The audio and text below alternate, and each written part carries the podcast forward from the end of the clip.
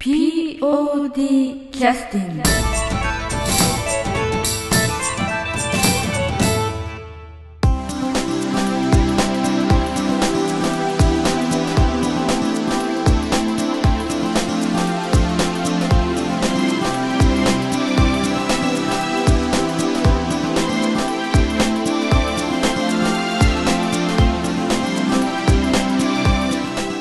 劇団 POD ポッドキャスティングです。この番組は富山県を拠点としたアマチュア劇団である劇団 POD のポッドキャストです。劇団員や関係者ミュージシャンやアーティスト他の劇団の皆さんにご出演いただきましてオリジナル制作の劇中音楽を交えていろんなお話をしている番組です。はい、えーそれでは劇団 POD のポッドキャスティングを始めさせていただきます、えー実はの本日はですね、えー久しぶりの独り言のポッドキャストになります。と言いますのも、えー今あの、まあ、私の方でポッドキャストの収録をずっとさせていただいてるんですけれどもあの、まあ、行き当たりばったりであのその場の私の都合で、えー皆さんに声をかけて、まあ、収録に参加いただいたりしておりますので、まあ、皆さんあの、まあ、当然私のために時間を空けてくださってるわけでもなくやっぱり忙しいもんですから、えーなかなか時間を取ってくださるのは難しいんですね、まあ、そういう意味で今まではあの収録を少しまとめてさせていただいたりとかして、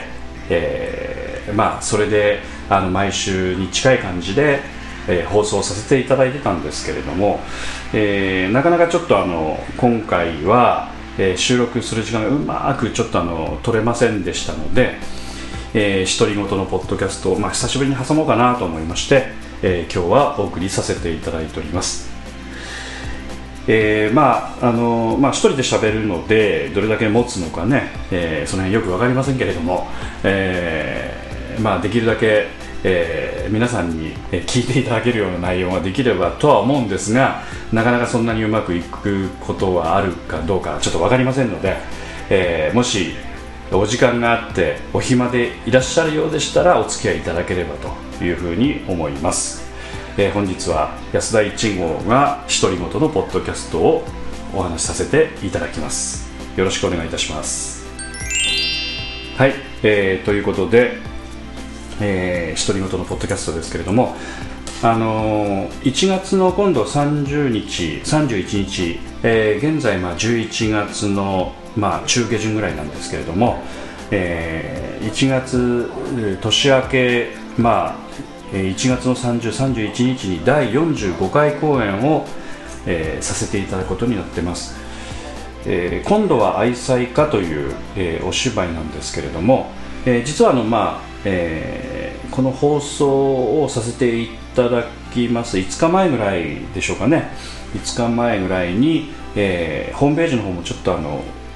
更新いたしまして今度は愛妻家の、えービジュアルのチラシをですね、えー公開をさせていただきました。そこにまあキャストスタッフ等につきましても公開をさせていただきまして、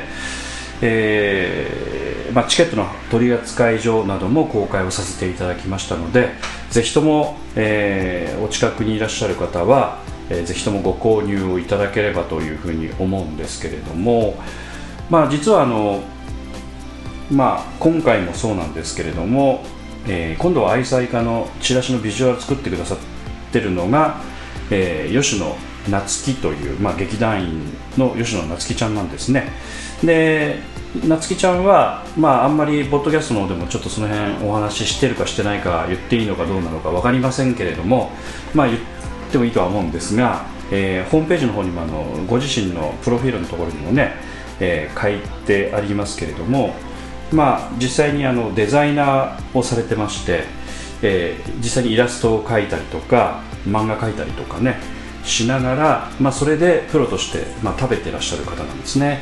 まあ、劇団 POD にいらっしゃった時も、まあ、そういったあのビジュアル的な、まあ、ちょっとお手伝いがしたいということでお問い合わせをいただきまして、まあ、参加をいただいたわけですけれどもこの吉野夏樹ちゃんがずっと、まあえー第42回公演の「流れ星」それから第43回公演の「俺たちは獅子じゃない」それから第44回公演の、えー広くて素敵な宇宙じゃないか。ということで今度は第4回目の、えー今度は愛妻家の、まあ、チラシも手がけてくださってるわけですね、まあ、そういう意味であのちょっとあのイラストレーションを中心とした、えー毎回でもあのなんて言いますかね全然、まあ、ビジュアルが違う形になってますので違うデザイナーが手がけたんじゃないかと思うぐらいに変化がある感じになってますけれどもね、え実はこのデザイナーとして参加いただいた吉野夏樹ちゃんが、えー第43回公演「俺たちは獅子じゃない」で沖田総司を役をやってもらってね、えー役者としても出てもらって、えっと今度の、えー今回の、まあ、一つ前のですね第44回公演でも、えー、クリコという、えー女の子の役を、えー小学5年生だったか6年生だったかちょっと忘れましたけれども、えーそのクリコという小学生の役で、まあ、主役なんですね。主役をやっていただいたということで、まあえーご自身もおそらく役者やるなんて思っても見なかったんじゃないかと思いますけれどもね。ご覧になった方も非常に、えー覚えてらっしゃるかどうかちょっとあれですけれども、えー非常にうまく、まあ、舞台のね本当に1回目2回目とは思えないクオリティで頑張ってくださいまして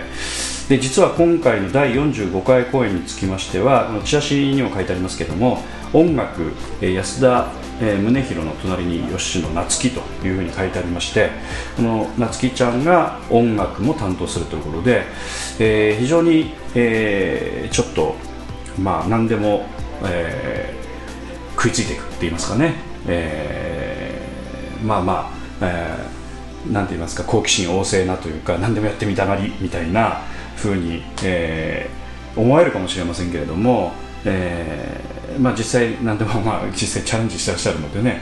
えーおそらくあの夏希ちゃんとお会いになった方はおとなしい感じでね静かな感じの方なんで、まあ、実際やってることと、まあ、せあの雰囲気と全然違うのでびっくりされるかもしれませんけれども、えー今度は音楽を担当してくださるということになってますので、えー楽しみにしていただきたいというふうに思ってます。今安田三郷君の、えーとまあ、音楽の 3, よん？3番弟子になるのかな、え3番弟子ということでね頑張ってくださってるということになってます。えー今回のチラシについても吉野夏樹さんが作ってくれました。その、えーチラシをホームページの方にも公開してありますので、えーぜひご確認いただきたいですし、えー今あのいろんなプレイガイドとかチケット取扱所とかでポスターとかチラシとか、えー劇団員が手分けをして配布を、えーしておりますのでもしあのそういったところでね、えーあというふうに見ていただいてちらっと見つけていただきましたらぜひ手に取っていただいて、えーいろいろご覧になっていただければというふうに思います、はい、でまああの次にちょっとお話ししたいなと思ってるのは、えーキャストの方ですね。実際ポッドキャストの方では全然キャストの方もちょっとあのお話をしてなかったのでちょっと私の方から僭越ながらキャストの、えー皆さんのねお話をさせていただきたいと思ってるんですけれども実はあの今回、えー改めてちょっとあのキャストのメンバー、まあ、5人なんですけどもね見見ましたらえーっとですね一番、えー劇団員として古いのが、まあ、古いという言い方はあれですけれどもね門口英二君なんですね。この門口英二君が、えー2012年の9月頃に参加をしたというふうに記録残ってるんですけれども2012年9月に参加なので今から、えーちょうど、えー2014年13年それから12年ですから約丸3年前に参加をしていただいて、まあ、その時はあの客演として参加してくださってたので実際に劇団員になったのはその後になるんですけれども、えーその門口英二君が実は一番古い、えー劇団員として参加をしてくださる古いという言い方はあれですけどもね。でその次に、えー古いのが 古いのがっていう言い方はあれですけども新谷遥ちゃんが、えーキャストとして参加してくれてるんですけれども2014年の4月の参加なんですね。ですからまあ去年1年ちょっと前ぐらいに初参加をしてくれた新谷遥ちゃん。そして後の、え3人なんですけれども後の3人 ,3 人目がですね、えー中島八重子ちゃん。でこの中島八重子ちゃんは2015年の2月に参加ということで、まあ、今年に入ってから参加してくれた劇団員ですね。でさらに言いますと浜口匠君なんですけれども2015年の6月に参加ということで、えー、まあここの3年間の間に劇団員になってくれた人で特にこの、えー、まあここ数年に参加してくれた方がキャストとなって参加をしてくださってるというような芝居になってます。でさらに言いますと、えー、もう一方最後の方なんですけどもね B 面プロジェクトというあの、まあ、富山県でもかなり今長くなってますけれどもプロジェクト劇団と言ってもいいと思いますけれどもこの主催といいますか、えーまあ、運営をされてらっしゃる、えー、寺山進さんに100円として今日今回は参加いただいてるわけですね。この寺山進さんが実は劇団 POD の100円として初めて参加いただいたのは2005年8月なんですね。ということで寺山進さんが一番ベテランだという非常にびっくりしたような状況になってるんですけれどもこの、えー、寺山進さんを筆頭として 筆頭としているという言い方もあるんですけれども、えー、今度は愛妻家というキャストが組まれてるということになってます。えー、またあの、まあ、劇団 POD のポッドキャスティングでもそれぞれキャストの方にいろいろちょっと話を聞いたりしたものをまた収録したものをね皆さんにまたお聞きいただきたいというふうに思ってるんですけれども今日はあの、まあ、キャストとスタッフちょっとあの私の方から少しお話をさせていただきたいなというふうに思ってます、えー、まずあのまあ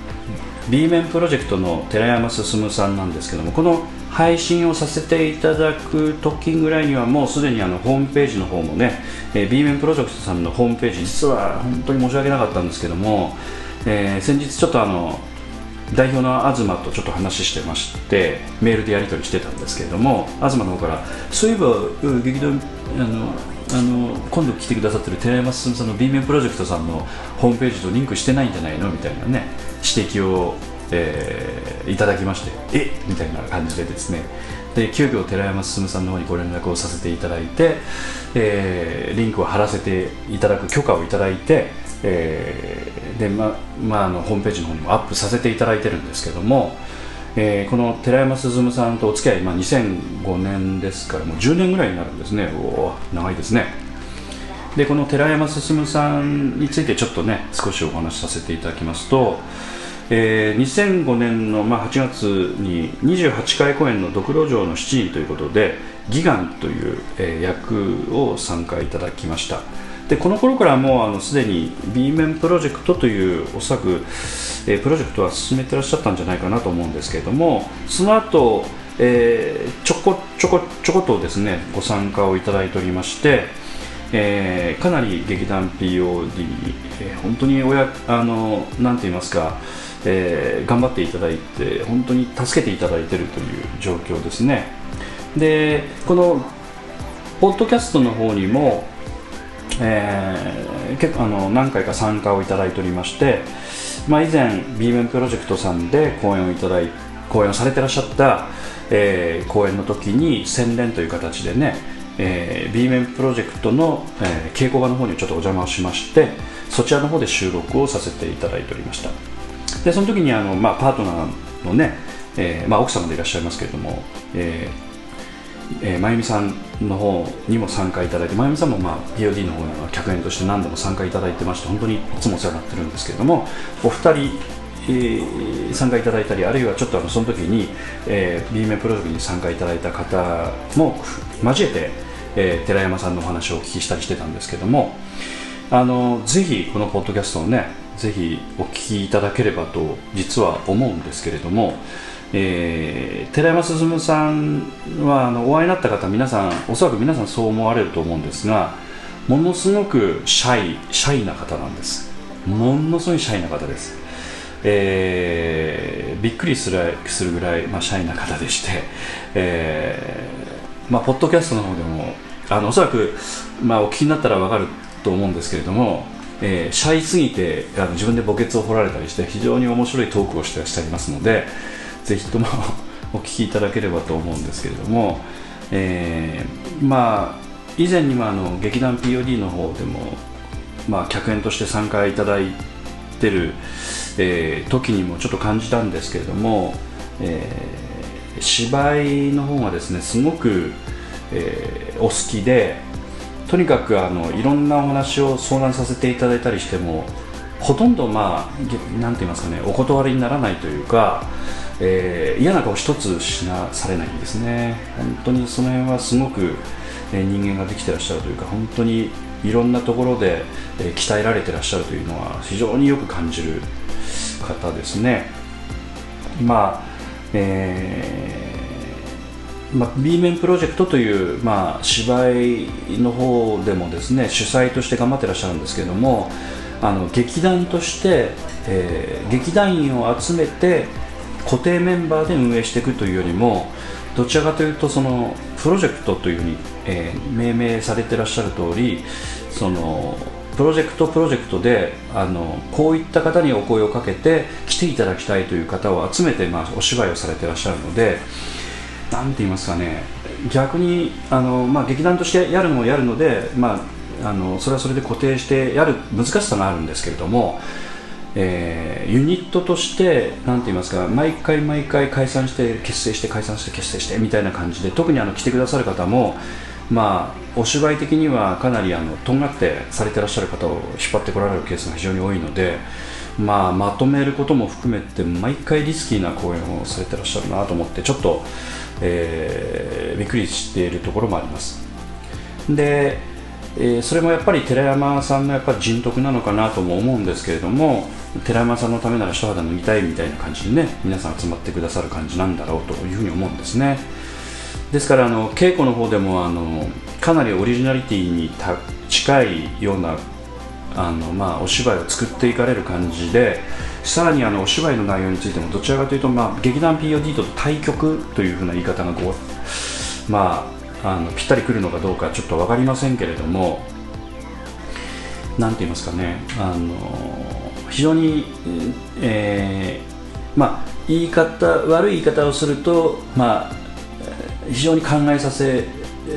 てるというか見たらこうがっくりくるというか暗くなるというかあのエンターテインメントではない感じのエンターテインメントなんですね。ですので、えー非常に考えさせるというか非常にこう黒いものをこう心の中にドコッとこうドサッとこう落とされるみたいな感じの芝居だったりとか、えー毎回毎回なんかこういろんなチャレンジをされてらっしゃる感じですね。で2014年の9月に、えー B 面プロジェクトの公演のボリューム6ということで「繁盛よろぼし」ということで、えー寺山修司さんの、えーお芝居をされてらっしゃったんですけれども寺山修司という、えー1960年代あの50年代60年代に活躍された方ですけれどもねその方が、えー書かれた脚本を利用されて、えーやってらっしゃったわけですけれどもそれを去るときに安田三郷君の方に劇団 POD の安田三郷君の方に、えー音楽の方を依頼をされてで,、えーで安田三郷君があそれではぜひ作らせていただきますということで、えー依頼いただいたので、えーその時の、音楽を全面的に制作をさせていただいたということがありました。でその時に作った音楽があのポッドキャストの方でもね、えーちょうどのお盆の時期ぐらいにお送りしたあのちょっと長いポッドキャストですけれども、えー怖い曲大全集ということでねちょっと恐ろしい曲を特集させていただいて安田三郷君がいっぱい作った曲の中でもちょっと怖い曲を集めて聴きましょうみたいな感じのねポッドキャストをさせていただいたんですけれどもそのポッドキャストのえー中の後半、えー一番怖い部類の曲がほとんど寺山さんのその時の 公演の曲だったという、まあ、安田三郷君もね、えーポッドキャストでも話してましたけれども作ってる間にちょっとおかしくなりそうだったぐらいのね感じのことを言ってましたけれども非常にそういう意味では劇団 POD とカラーが全く違う芝居をされてらっしゃる方ですね、えーぜひとも今度あの、え B 面プロジェクトさんの今度は次回はボリューム8ぐらいになるのかな、えー公演がもし、えーありましたらまたポッドキャストの方でもぜひともねあのこう告知をしたり応援していきたいと思っていますけれども、えーまあなんて言いますかいろんなその客演もしながら、えー、B 面プロジェクトというプロジェクトもしながらということなので、まあ、いつ公演されるのかちょっとはっきりとお聞きしてませんけれどもね、えーぜひそういった、えー話が出てきましたらぜひとも、えーまた告知をさせていただきたいと思ってますでえー休憩の曲ということでちょっと休憩の曲に入らせていただきたいなと思うんですけれどもお20分もちょっとお話しましたね。えーっとはい。えーっとどの曲かちょっとまだ決めてなかった決めてなかったんですが、えーせっかくですので B 面プロジェクトさんのお芝居の中から、えー入れさせていただきたいというふうに思います、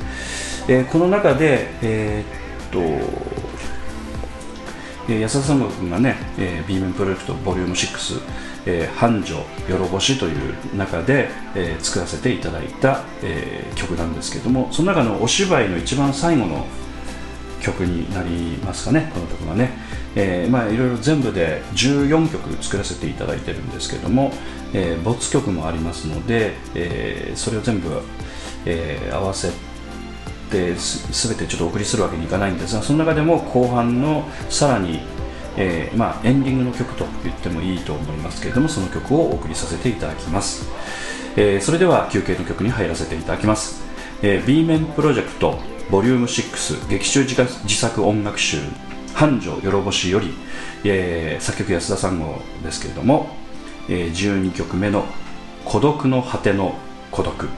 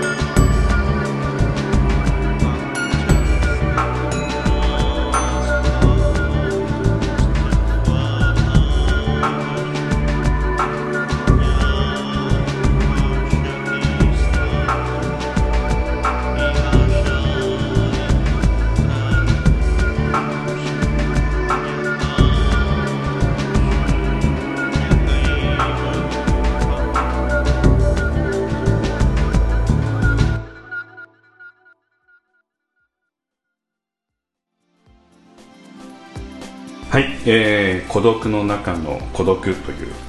あ 孤独の果ての孤独という曲が、えー終わりました、えーお聞きになっていかがでしたでしょうかね、えー全然劇団 POD の雰囲気と違うでしょう。ね本当に違うんですね。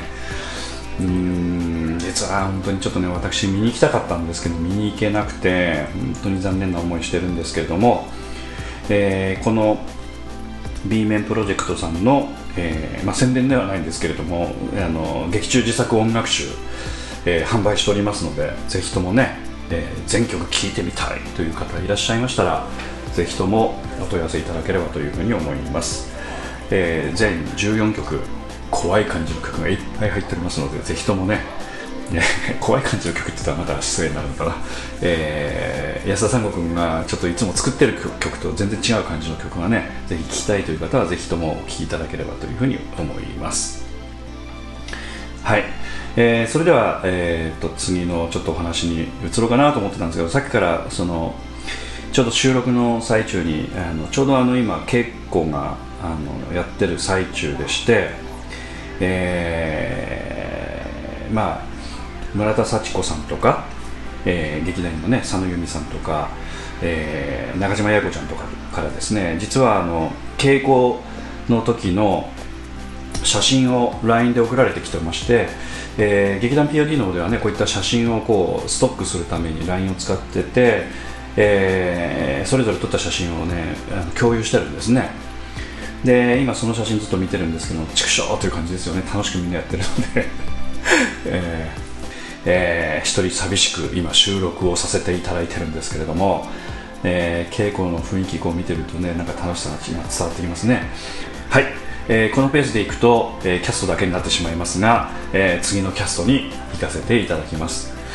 えー、次のキャストはね、えー、まあ年の順番から言うと門口英二君というところになりますね。で門口君につきましては先ほども前半でもお話ししましたけれども、えー、2012年の9月から参加ということでこの時あのちょうどあの特別公演で高岡市さんの方からえー、大友のやかもちというか万万葉集、まあ、高岡市富山県の高岡市というところは、えー、万葉集の中に、えー、歌人として出てるあの大友のやかもちという人が、えー、国主ということでそのまあ当時、えー、高岡に赴任してきて京都の方からね。それで都から、まあ、あのこちらの方に赴任してこられてでそれで、えー、いろいろその歌を読んだ歌が、えー、高岡で読んだ歌が万葉集に、まあえー、何首もこう入ってるということで、えーまあ、万葉の、えー、なんて言いますかそういった都市化というかその、まあ、観光も含めたイメージ作りというのは高岡市をやってらっしゃいましてそのまあ一環として創作劇越中国衆大友のやかもちというのを、えー、講演させていただいたんですね。ですからまあオリジナル脚本なんですけれどもそのオリジナル脚本を、えー、高岡市の要請でさせていただいた時に、えー、客演として参加いただいたのが門口英二君なんですね。でまあ、あの以前のポッドキャストの方でもいろいろちょっとあのその辺、まあ、入団の経緯ですとか、えー、客演に来てくださった時の経緯ですとかそういったことをまあいろいろ、赤裸々に話をしてくださっているのでそれはそれでぜひまたあのポッドキャストの方でちょっと検索いただいてね、えー、ぜひともちょっとご確認いただきたいと思うんですけれども、えー、門口英二君が、まあ、その頃にまあ入団されたということですね。その時はあの演じてくださってたのはえーと、ちょっと待ってくださいね、なんていう名前だったかな、あ久米広縄という、まあ、歴史上の、えー、実在の人物で、大友のやかもちとは、えー、非常に、まあ、信仰があった、えー、人だということで記録が確か残ってる役なんですけどもこの、えー、久米広縄という役をあのこの創作のこの芝居の中では、まあ、超悪役ということで要するに友達だという顔をしてえー、要するにこう大友のやかもちをはめて裏切るという、まあ、そういったようなで殺しにかかるというね恐ろしい役だったんですね。その後もねいろいろまあ劇団 POD の方で参加いただいたりしてまあいろいろお話しする機会もえーまあ、ポッドキャストに参加いただいたりもしていろいろお話をお聞きしている中では、まああのまあ、私がねその劇団員のことをまあいろいろ語るのもちょっとあれかとは思うんですが、えー、門口君とちょっとやっぱ話しててやっぱりあの感じるのはむちゃくちゃやっぱ芝居が好きな人だなということは感じますね、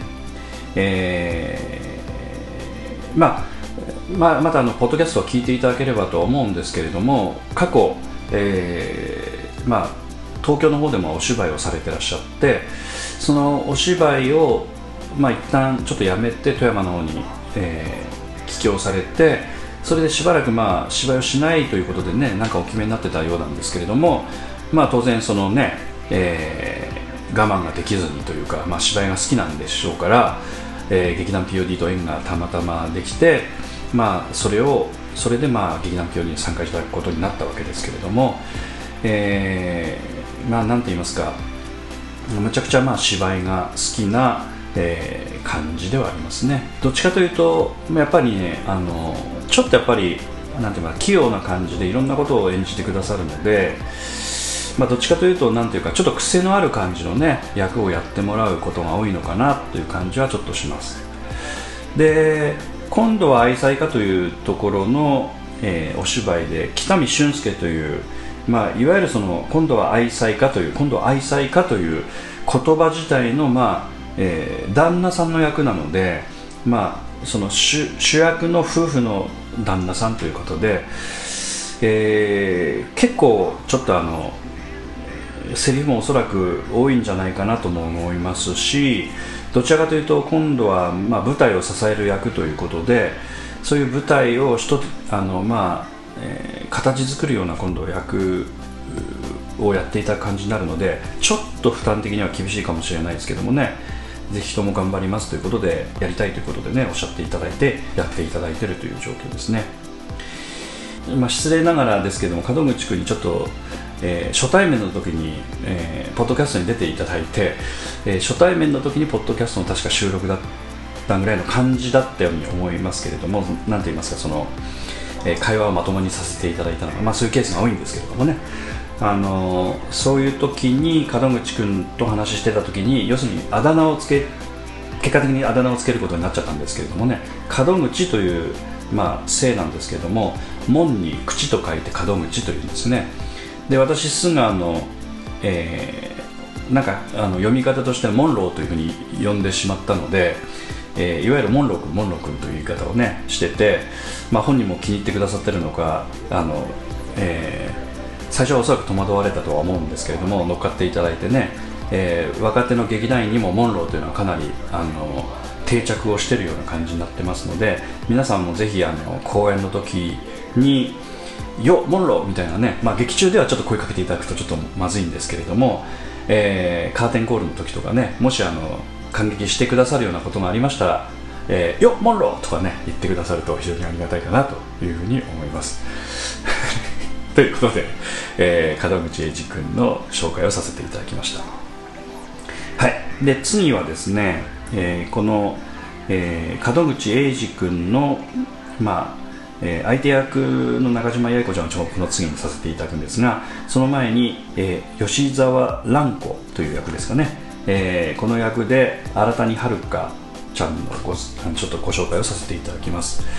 えー、先ほどもちょっと同じようにお話しさせていただきましたけれども2014年の4月に、えー、参加をいただいた、えー、まだ、えー、まあ芸歴としては非常に、えー、浅い、えー、新谷ちゃんですね、えー、実はこの新谷遥ちゃんは、えー、劇団 POD のまあ本当にあのえー、第3回公演あ4回公演かな。4回公演にデビューいただいたはるかちゃんのお母さんがいらっしゃいましてですね。そのお母さんの娘さんなんですね、えー、まあ、どちらかというとあのお母さんの方の新谷京子さんなんですけどもね、えー、新谷京子さんの方が私あの、まあ、お付き合いも長いので、えー、まあなんて言いますか。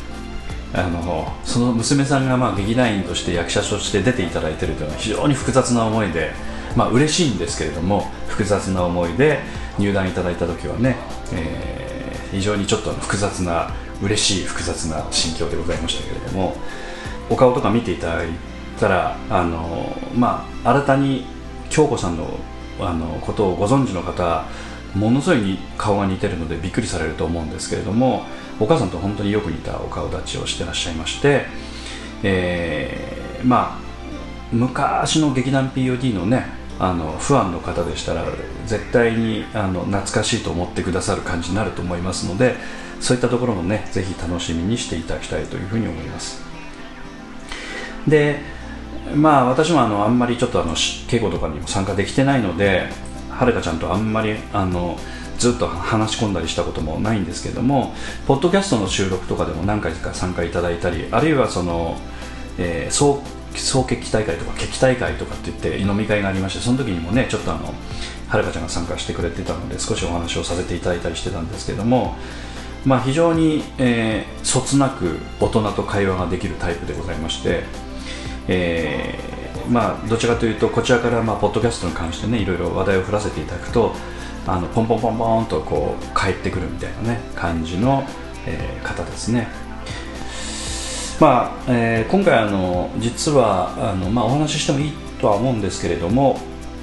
うん、えーと、学生でいらっしゃったんですが、えー、就職がめでたくね決まりまして今度の公演、まあ、1月なんですけども2月3月4月になりましたら就職になるんですね。で就職した後、まあお芝居を続けられるかどうかちょっとあのはっきりわからないのでもしかしたら今回の公演が劇団 POD の、公演のしばらくちょっとねお休みになるあるいは、えー、ちょっとあの劇団 POD には参加できなくなるかもしれませんけれどもね。そういったこともありますのでちょっと本人としてはいろいろ考えもえー、思い入れも結構ある参加の仕方になってるということは間接的にちょっとお聞きしてます。また新たにはるかちゃんにつきましてはまたあのいろいろねお話は、えー、直接お話できる機会を作ってまたいろいろインタビューしてみたいと思いますのでよろしくお願いをいたします。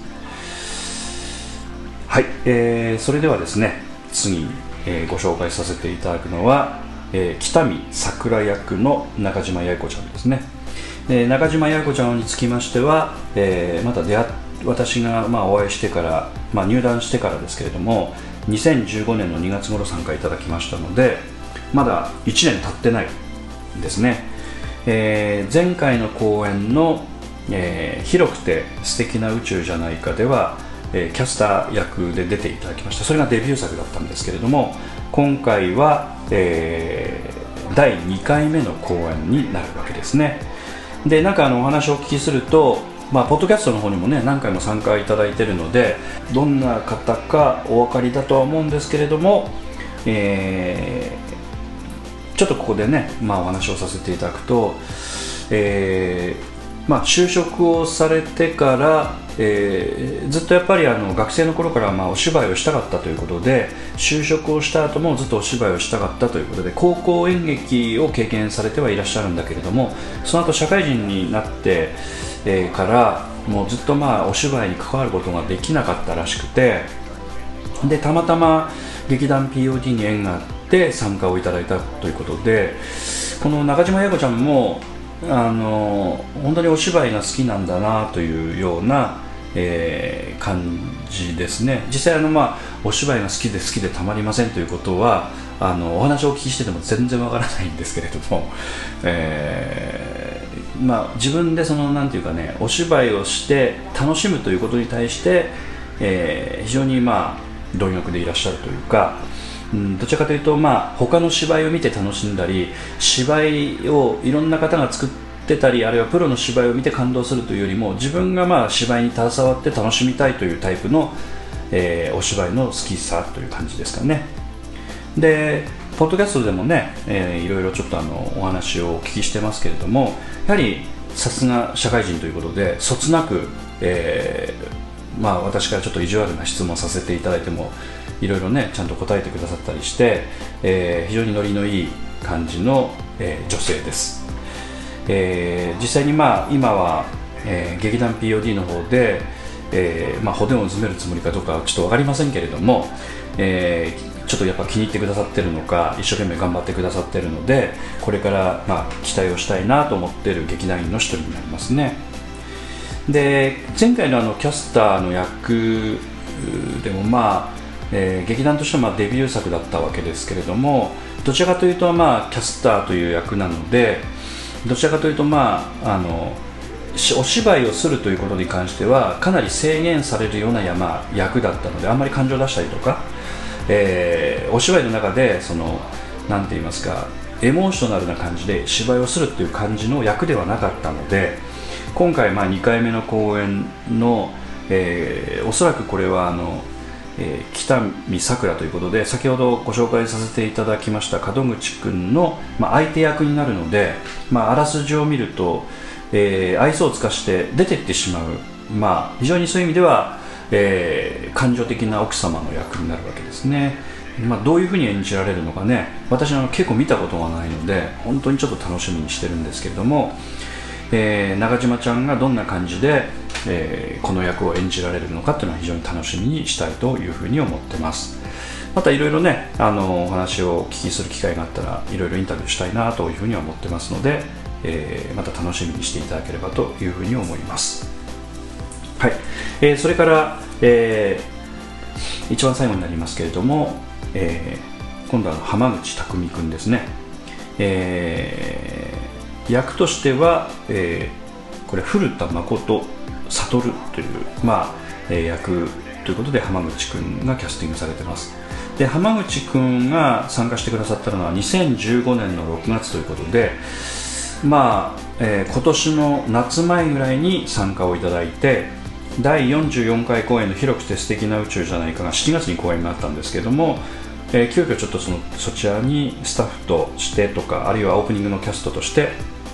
まあ、参加をいただいたという形になってます。で浜口君についても、まあ、ポッドキャストで何回かちょっとお話をする機会がありましたのでうんまあちょっと語り込んでねお話ししたわけではないのであれですけれどもまだお年は非常に若くてでなおかつ、えー、いろんな思いを持って劇団 POD に参加してくださってるということもあって、えー、非常にちょっと楽しみで、まあ、今回はあの役としてキャストとして出るのが、まあ、デビューに近い感じになりますのでね。まあ、実際にセリフを語って喋っていただく役は初めてですので楽しみにしたいというふうには思ってます、えー、実際に、まあ、あのお会いをしたら分かるんですけれどもなんとなんて言いますかね今時のなんというか、まあ、アイドルのなんというかスタイルというか、まあ、今時の若い男の子みたいな感じの雰囲気がこうビビ伝わってくる感じの見た目ではあるんでえー、そういう浜口君とまあ話をしてみると意外とまあ大人となんていうか合わせて話をするのが非常にうまいというかねそういうことを非常に感じる、えー、まあ、若い男の子ですね、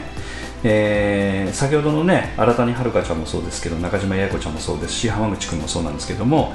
えー、大人に合わせて語るのが非常にうまいんでね、えー、非常にまあ私とかもそうですけれども、えー、まあ、会話をしててですねうまく合わせてくれるのでコロッとねその気になっちゃっていろいろね話を説教しちゃったりするのかもしれませんけれどもそういうのを嫌な顔一つして聞いてくださるような若い方が劇団美容師に非常に今いらっしゃる感じなのでね非常に申し訳ないと思ってるんですけれども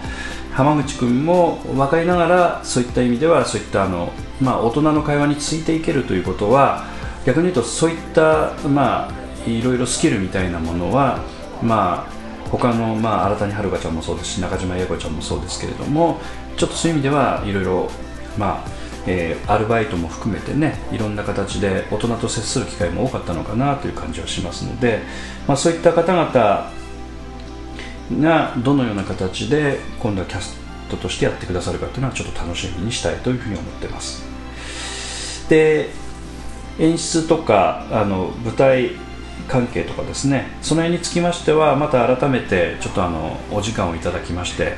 えー、お話ししていきたいというふうには思ってますけれども、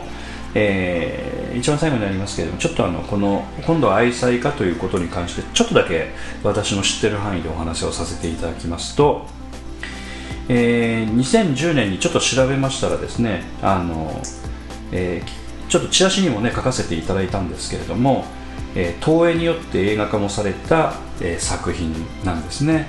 2010年ということで、まあ、あのここでちょっとあの役者さんとかねその時の、まあ、映画化された時の役者さんの名前とか、まあ、お話ししてもいいんですけれども立派な役者さんが多いので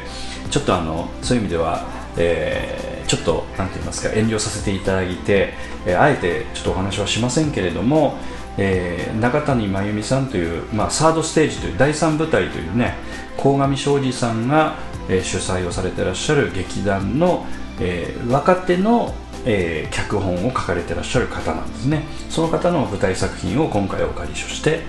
えー、講演させていただきます。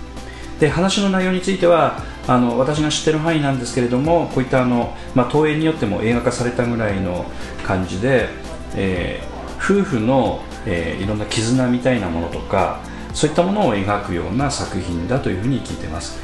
ですからあの、まあ、劇団 POD としては、えー、こういったあのファミリーものといいますかそういったものっていうのは結構あの昔からやってまして、えーまあ、得意っていうわけでもないんですけども劇団のその雰囲気に合うといいますかね、まあ、そういったようなことでそういった脚本を過去から選んでたこともあるんですけれどもどちらかというとふわふわっとしたようなねそんな感じのね脚本を選んでたこともあるんですけれども、まあ、今回の「今度は愛妻家」というのはちょっとまあ、えー、実際に、えー、脚本のあの中身を、えー、私見てないのであれですけれども演出の南本さんとかね、えー、制作のスタッフの、えー、村田幸子さんとか、えー、松尾慎太郎君とか、まあ、いろいろな方にもちょっとお話をお聞きしてるんですけれどもちょっとやっぱりアダルティーな会話も非常に多くて、えー、少しあの、まあ、チラシにもそういうこともあってちょっと書かせていただいているのは本公演にはちょっとだけ大人の会話がございます。お子様連れのお客様はちょっとだけご注意くださいませ。というふうに書いてあります。ですからあの R なんとかしてみたいな感じで厳格にあのちょっとどうかなというような感じではなくて少しあの、えー、生々しい、えー、夫婦の会話なんかもおそらく入ってくるんじゃないかなと思われるので、えー、そういう意味ではちょっと今までの劇団 POD の、えー、しばらくこの一連の劇団 POD のものとはちょっと違う感じのテイストも入ってるのかなというふうな感じもしてます。えーとまあそうですね。過去を思い出すと第2回公演とかね屋上の人とかっていう公演、えー、本当第2回公演なんでもう本当25年前とか6年前ぐらいの、えー、時期の話なんですけれどもその時にさせていただいたのはな生々しい公演。ね。セリフとかもいっぱいあった公演だったんですけどそこまではいかないんですがちょっとそういう意味では、えー、そういったことも含まれるような感じで今までの POD とはちょっと違う感じのね公演になっておりますので、えー、お楽しみにしていただければと思います。はい、ということで、えー、今回、まあ、今度は愛妻家という、えー、公演の独り言のポッドキャストということで、えー、ちょっとお話をさせていただきました。えー、キャストの方のね、ご紹介を、まあ、中心にさせていただいたんですけれども、えー、それではあの、まあえー、またちょっとポッドキャストね皆様ご期待に沿う形でできるだけ劇団員のインタビューなんかもね入れさせていただきたいなと思ってますので今後お楽しみにしていただければと思います、えー、それではですね、えー、お別れの曲に入らせていただきたいというふうに思います。えーと、お別れの曲はちょっとまだ決めてないので何の曲いこうかなと思って今ちょっと、えー、画面見ながらちょっとお話をしているんですけれどもはい。えーと、直前のね公演のじゃあ、えー、曲を入れさせていただきたいというふうに思います、えー、お別れの曲は第44回公演「広くて素敵な宇宙じゃないか劇中自作音楽集」より、えー、作曲、えー、安田三郷君によります、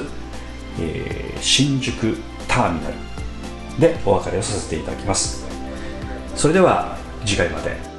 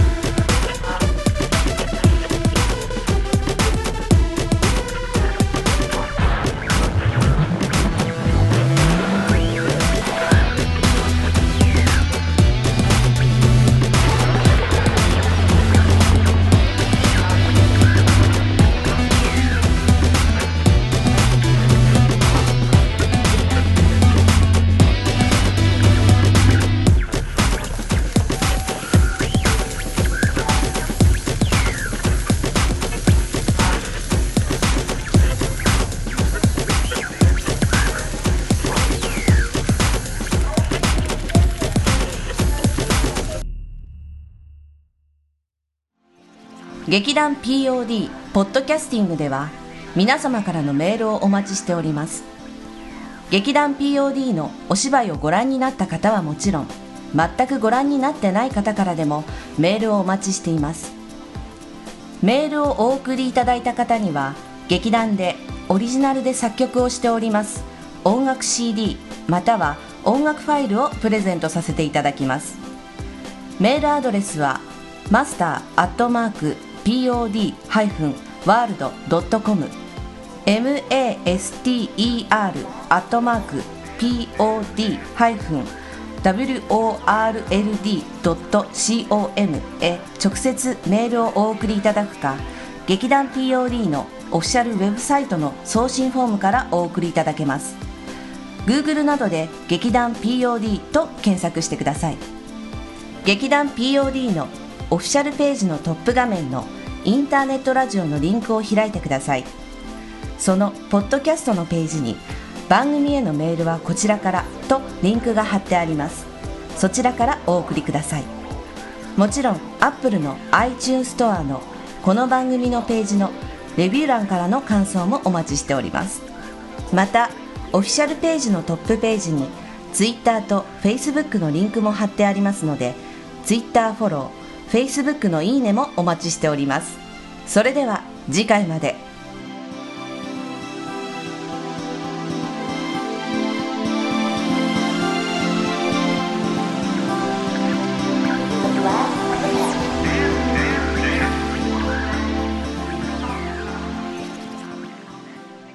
POD キャスティング。